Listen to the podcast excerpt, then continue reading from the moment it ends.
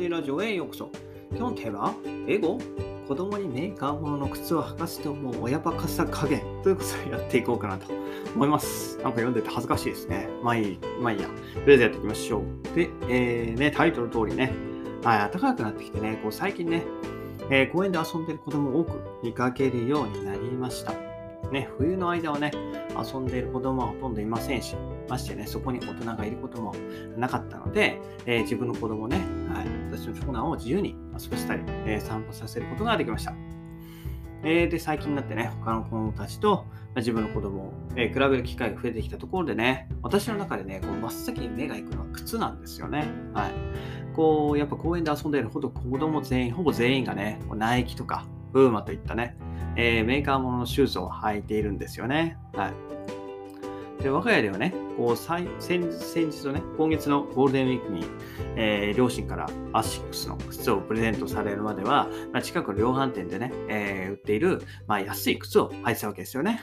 要はベビー用品店で売ってる靴ですね。もちろんね、それが悪いというつもりは決してありません。普通のね、ちゃんとした靴だし、もう穴が開いてるわけでもなければ、汚いというわけでもないし、形が変なわけでもないと。靴がね、メーカーものでない。ただそれだけのことなんですよね。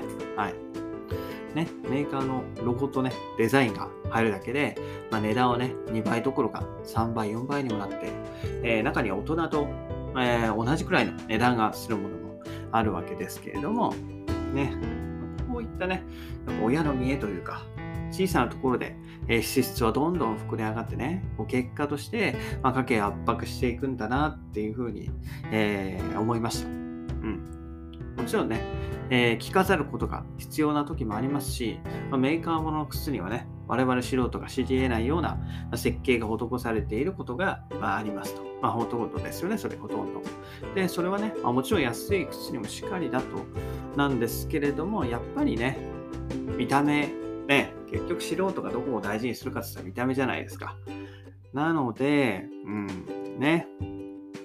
ついついメーカーものが欲しくなっちゃう。高いけどね。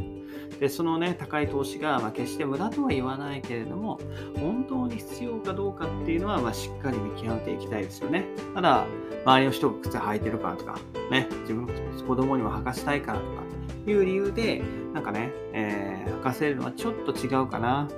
と思っています。ね、高いものイコールいいものとは限らないことをね、今回ね、実体験から、学んだかなっていうところで、もちろん私もなんですけど、将来的に子供をね、その辺は、自分で判断してできるようになってもらえればなといったところでね、